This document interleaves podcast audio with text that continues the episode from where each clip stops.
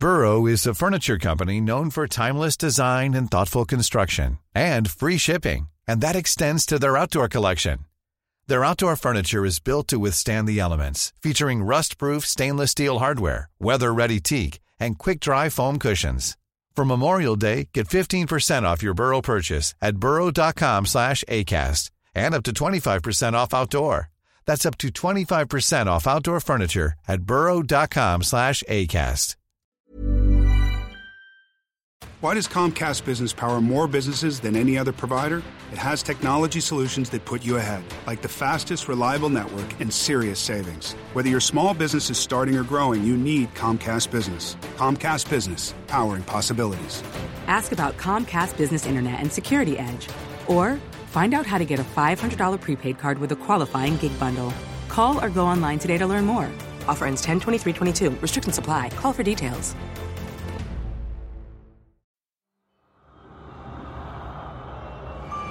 Paulit-ulit na bangungot. Magandang araw po, Sir Jupiter, at sa lahat ng bumubuo ng kwentong takipsilim. Ako po si Kaloy. Naging habit ko na po ang makinig sa inyo simula po nung madiskubre ko ang inyong channel. Sana po ay hindi po kayo mawirduhan sa aking ibabahagi. Naranasan niyo na bang matakot ng paulit-ulit? Yung tipong alam mong hindi totoo ang nangyayari at gusto mong takasan ang mga nakakatakot na sandali, ngunit hindi maaari dahil nasa loob ka ng panaginip. Normal lang sa tao ang managinip, ngunit ang mabangungot ng paulit-ulit ay masasabi ko pong labis na pagpapahirap. Nag-umpisa po ang aking karanasan sa aming bahay. Isang Lunes ay napanaginipan ko ang aking sarili na natutulog sa kama. Nakatayo ako, ramdam ang paglutang ko sa hangin na para akong kaluluwa. Pinanonood ko ang sarili ko na nakahiga sa kama at mayroong anino sa tapat ng pintuan. Wala namang nakakatakot sa panaginip na yun, pero pagkagising ko ay kumakabog ang aking dibdib sa kaba. Hindi ko naman po ito pinansin dahil hindi ito ang unang beses kong napanaginipan ang ganoong pangyayari, ang makita ang sarili ko. Yun bang parang humihiwalay ang aking sarili sa pagtulog. Pagdating ng sumunod na Lunes ay muli na naman akong nanaginip. Ganon na naman ang aking napanaginipan. Nakatayo ako. Pinanonood ko ang aking sarili na nakahiga sa kama at mayroong anino sa tapat ng pinto. Ngunit ngayon, ang anino ay may kalinawan na ang itsura. Si kamatayan ang nakatindig sa tapat ng aking pinto. Pakiramdam ko ay gising ang utak ko, ngunit tulog ang katawan. Kahit anong sigaw ang gawin ko ay hindi ako makagawa ng tunog. Maya-maya lamang ay nagising rin ako. Nanginginig at pinagpapawisan ang buo kong katawan sa takot. Kinaumagahan ay buong araw na akong balisa. Pilit na iniisip kung ano ang pahiwatig ng panaginip. Kung ako ba ay sinusundo na ng kamatayan o pagpaparamdam lang ba yun ng kung anong nilalang sa panaginip? Ang ipinagtataka ko ay nangyayari lamang po ito tuwing Lunes. Minsan ay nanaginip ako na mayroong altar sa harapan ko. Sa tabi ng altar ay may malalaking santo at naroon ako nakaluhod sa harap ng altar nang hihingi ako ng tawad sa mga kasalanan. Sa tingin ko po ay nagtutuloy-tuloy at magkakarugtong ang mga panaginip ko. Isa sa pinakanakakatakot kong panaginip ay nakita ko na humiwalay ako sa aking katawan. Ang pakiramdam tila may puwersang humihigop sa kaluluwa ko. Sa paghiwalay ng aking diwa sa katawan, ay may mga kamay na nagsulputan na dumakma sa akin, para bang pinag-aagawan ako at gusto akong dalhin sa kung saan. Pero mahigpit akong nakakapit sa pinto para hindi makuha ng mga kamay. Sa mga oras na yun, ay gising na naman ang isip ko, pero tulog ang katawan. Alam kong panaginip ito na hindi ko basta-basta matatakasan. Pinilit kong magising, at nang magising rin ako, ay ramdam ko ang aking bisig na mahapdi. Hindi ko alam kung anong nangyari at kung saan ko makukuha ang nakakagulat na kalmot sa aking mga bisig. Sinabi ko po ito sa aking magulang, pero hindi po nila ako sineryoso. Tinabihan ako ng aking nanay noong gabi na yun, pero ganun na naman ulit. Naroon muli ang mga kamay na nakapalibot at nakakapit sa aking kama. Nagising na lang ako bigla nang tinatapik ako ng nanay ko dahil umuungol raw ako ng kakaiba. Para daw akong nahihirapan. Hindi ko po maintindihan kung bakit ako nananaginip ng ganon. Tumating sa punto na gusto ko nang iwasan ang pagtulog. Idinaan ko sa panonood ng T V, pag-inom ng kape, at paglalaro ng mga online games. Ngunit sadyang kailangan ng tao ang pagpikit at pagpapahinga ng katawan. Habang naglalaro ako ng Dota, ay nakaramdam ako ng matinding antok. Yung tipong antok na hindi mapigilan. Ipinikit ko lang ng sandali ang aking mata at sumandal sa computer desk. Pero nakatulog na pala ako. Alam na alam ko ang nangyari.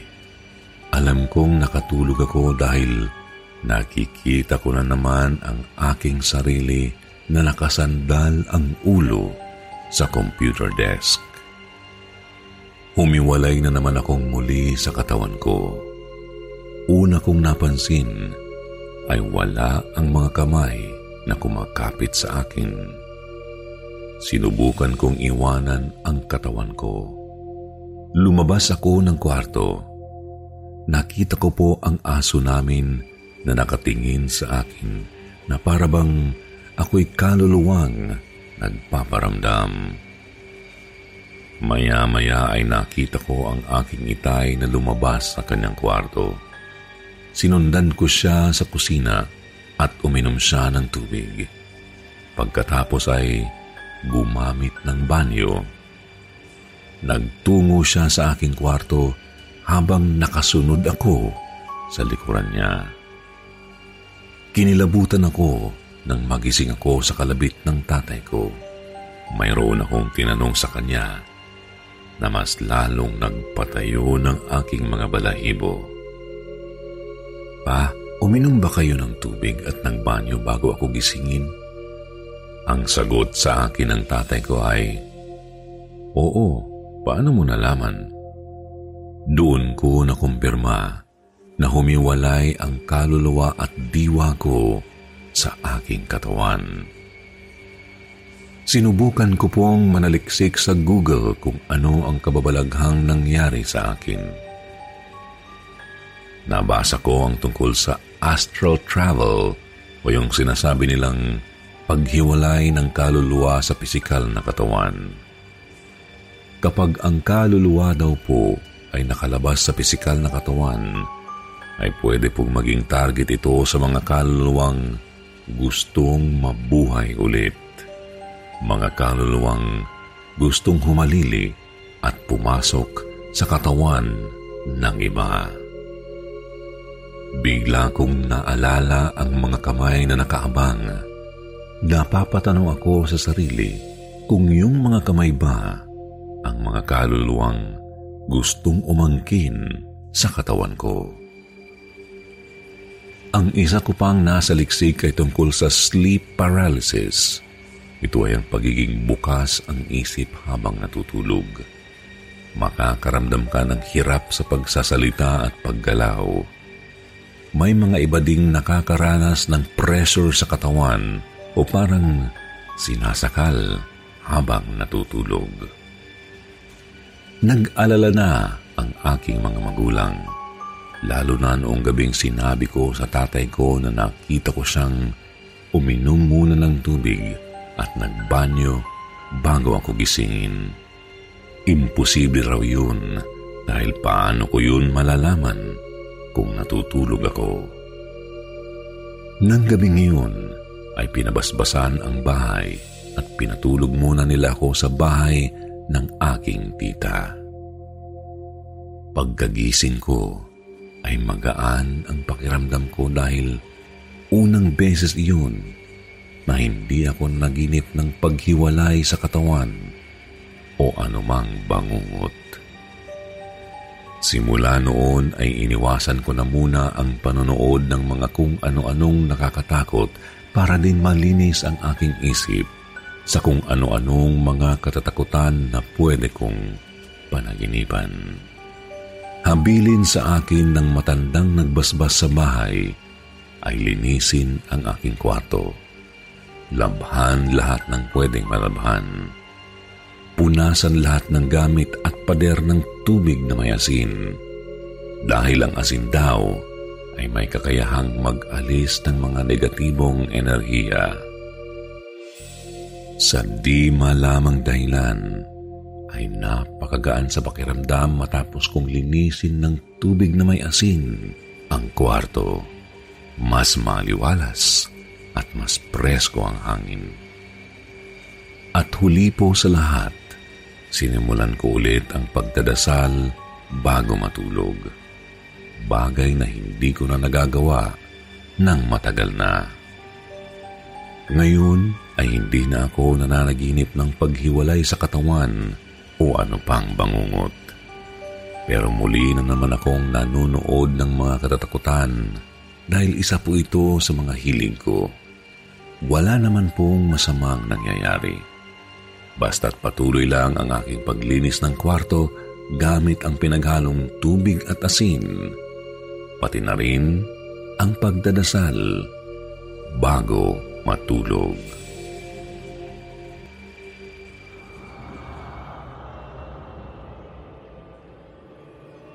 Puting Kabaong.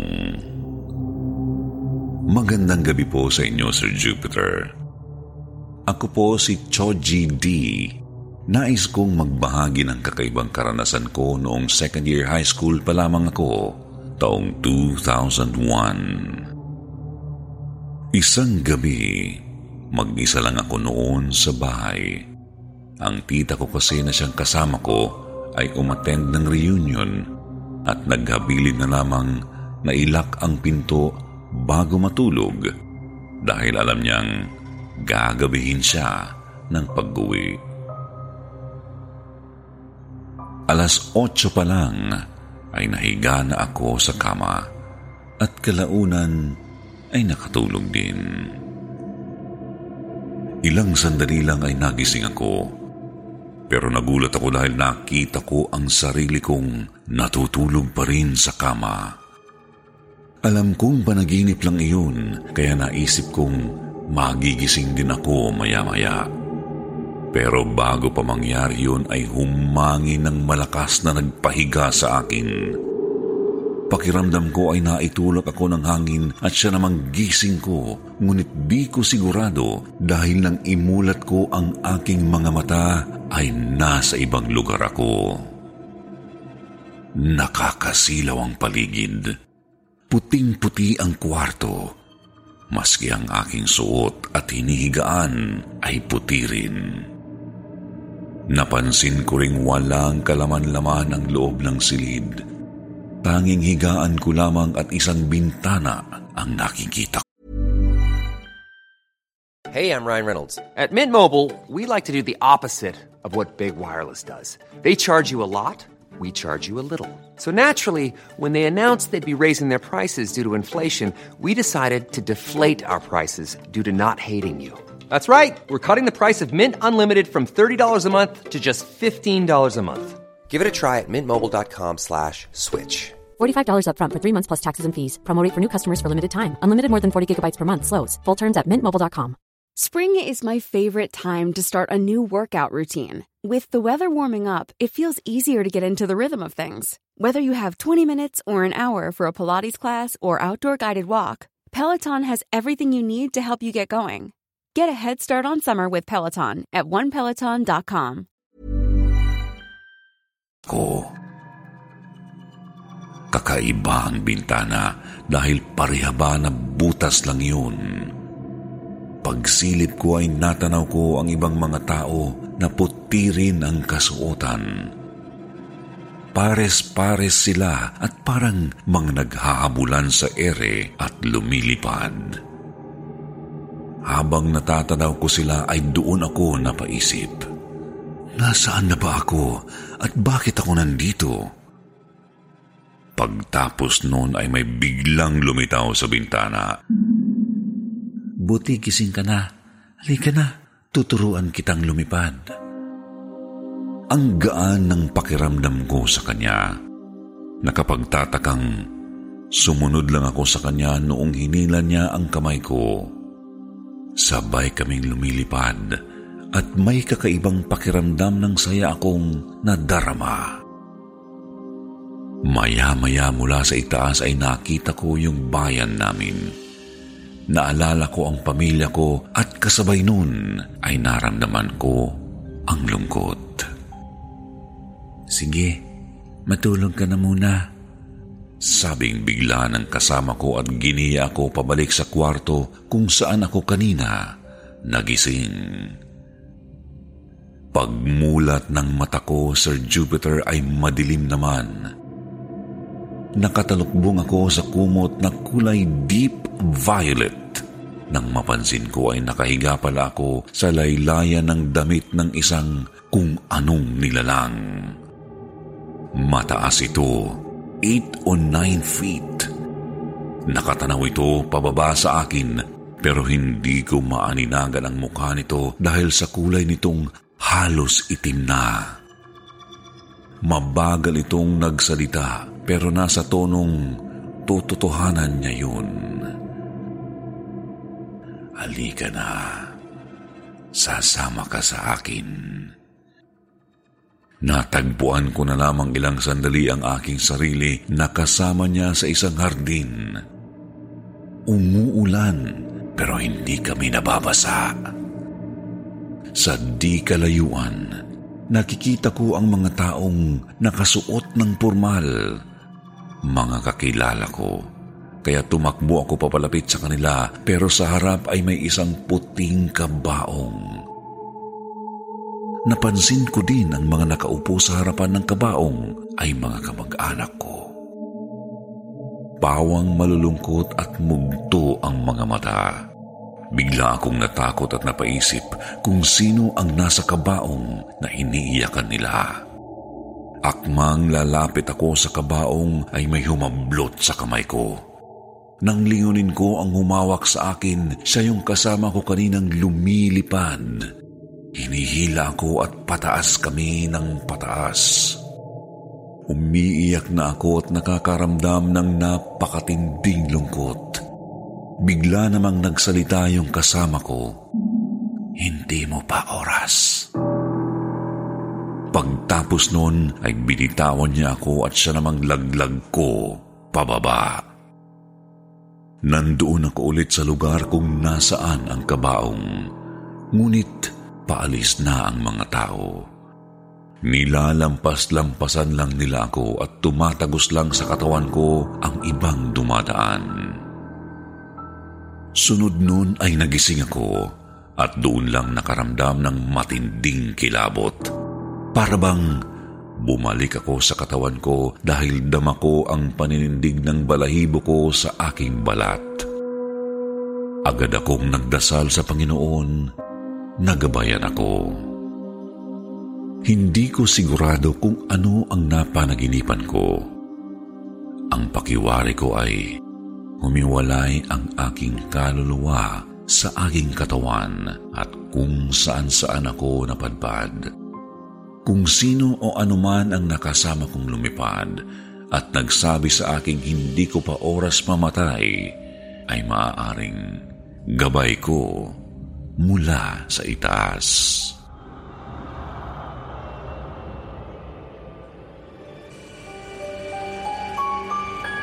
Anino sa madilim na panaginip.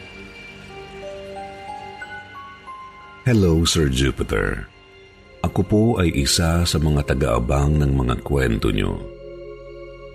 Tawagin nyo na lang po akong Teresa. Hindi ko tunay na pangalan. Ang karanasang ibabahagi ko sa inyo ay nagsimula noong ako'y nasa high school pa lamang.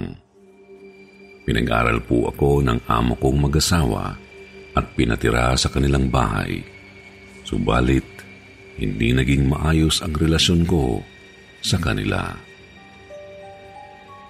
Noong unang beses na umapak ako sa kanilang bahay, ay nakaramdam ako agad ng pagkabalisa. Dumaan pa ang mga araw. Madalas ay nakakasulyap ako ng anino ng isang malaking tao sa likuran ko. Pero sa tuwing lilingunin ko ito, ay ako lang naman mag-isa. Minsan naman po habang natutulog ako, ay nagigising na lamang ako sa tunog ng malakas na pagsara ng pinto ng banyo kahit wala namang tao. Dinig na dinig ko po yun dahil ang higaan ko ay nasa kusina at katapat ng banyo. Ikinuwento ko ang mga kakaibang pangyayari sa akin sa bahay na iyon sa aking mga kaibigan. Pero ang sabi naman nila na ang aninong nakikita ko ay maaaring bantay ko. At napatunayan ko ito ng maraming beses sa dahilang makailang beses akong pinagtangkaang gahasain ng amo kong lalaki. Ngunit bigla na lang siyang natatakot na parang nakakita ng multo kaya hindi natutuloy. Maski ang mga kaibigan ko ay nararamdaman din ang sinasabi nilang bantay ko dahil sa tuwing iniimbita ko sila sa bahay na iyon habang wala ang aking mga amo ay isa lang ang bukang bibig nila. Teresa, may multo sa bahay na ito.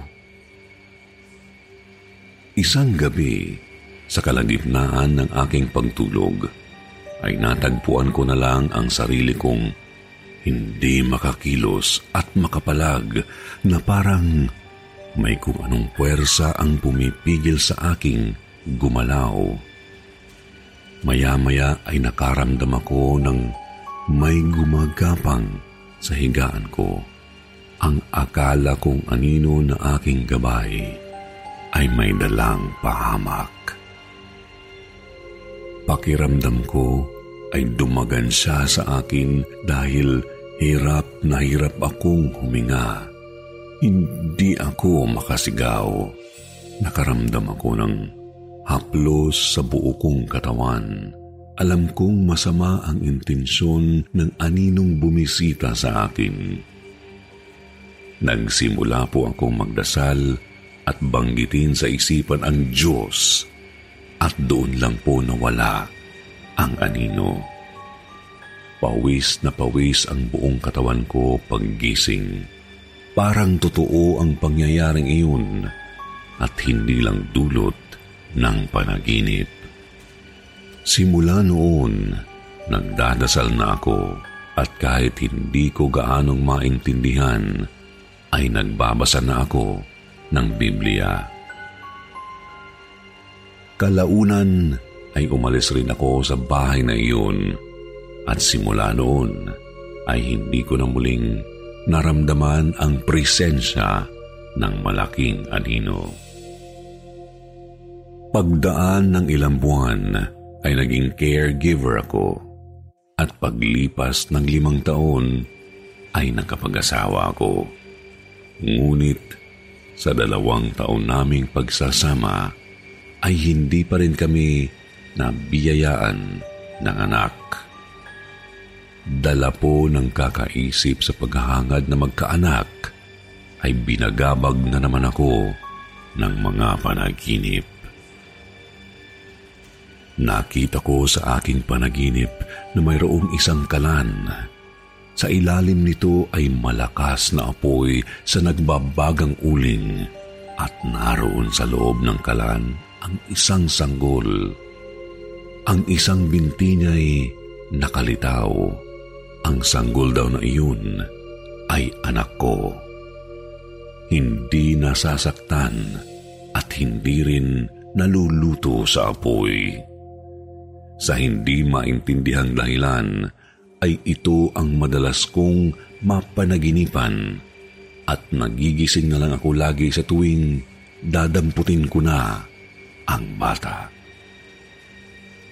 Dumaan pa ang mga araw at buwan ay nabuntis rin po ako pero di ako nilubayan ng masasama kong panaginip.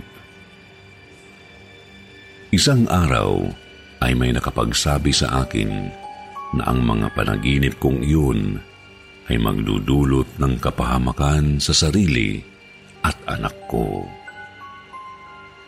Lalo na raw kung iluwal ko ang bata sa buwan ng Mayo, sabi sa akin ng matatanda sa amin. Natakot ako ng pinatotohanan ito nang may apat na babae na ang mamatay sa panganganak noong huling Mayo. Pangitain man o pamahiin ay ikinabagabag ko ito kaya umuwi ako sa amin noong apat na buwan akong buntis dahil naisip ko na kung mamatay man ako ay kasama ko ang pamilya ko at sa awa ng Panginoon.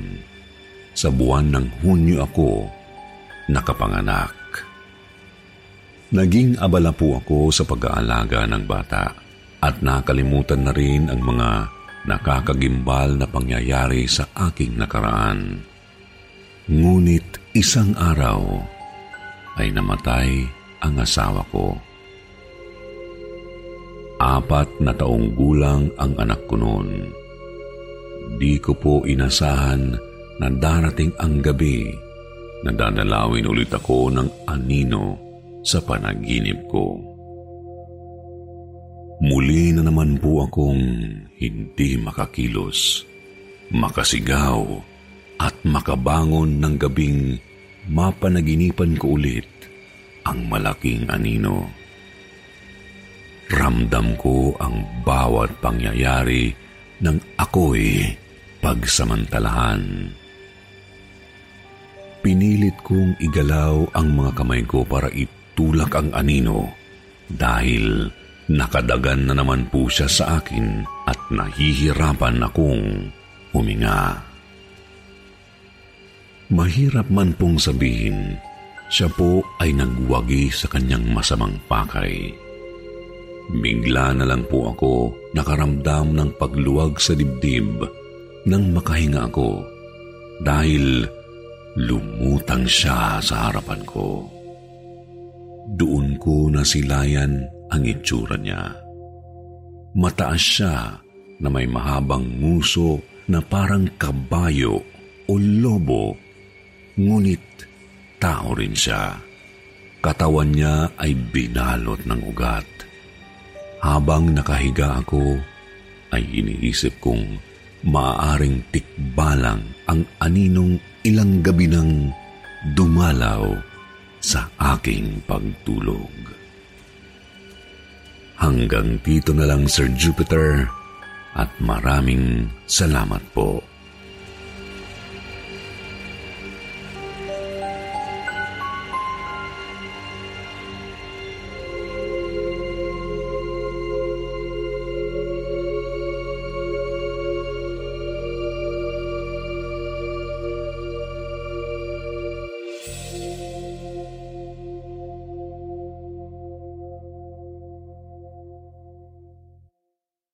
Why does Comcast Business power more businesses than any other provider? It has technology solutions that put you ahead, like the fastest, reliable network and serious savings. Whether your small business is starting or growing, you need Comcast Business. Comcast Business, powering possibilities. Ask about Comcast Business Internet and Security Edge, or find out how to get a five hundred dollars prepaid card with a qualifying gig bundle. Call or go online today to learn more. Offer ends ten twenty-three twenty-two. Restrictions apply. Call for details. Hey, it's Paige DeSorbo from Giggly Squad. High quality fashion without the price tag. Say hello to Quince.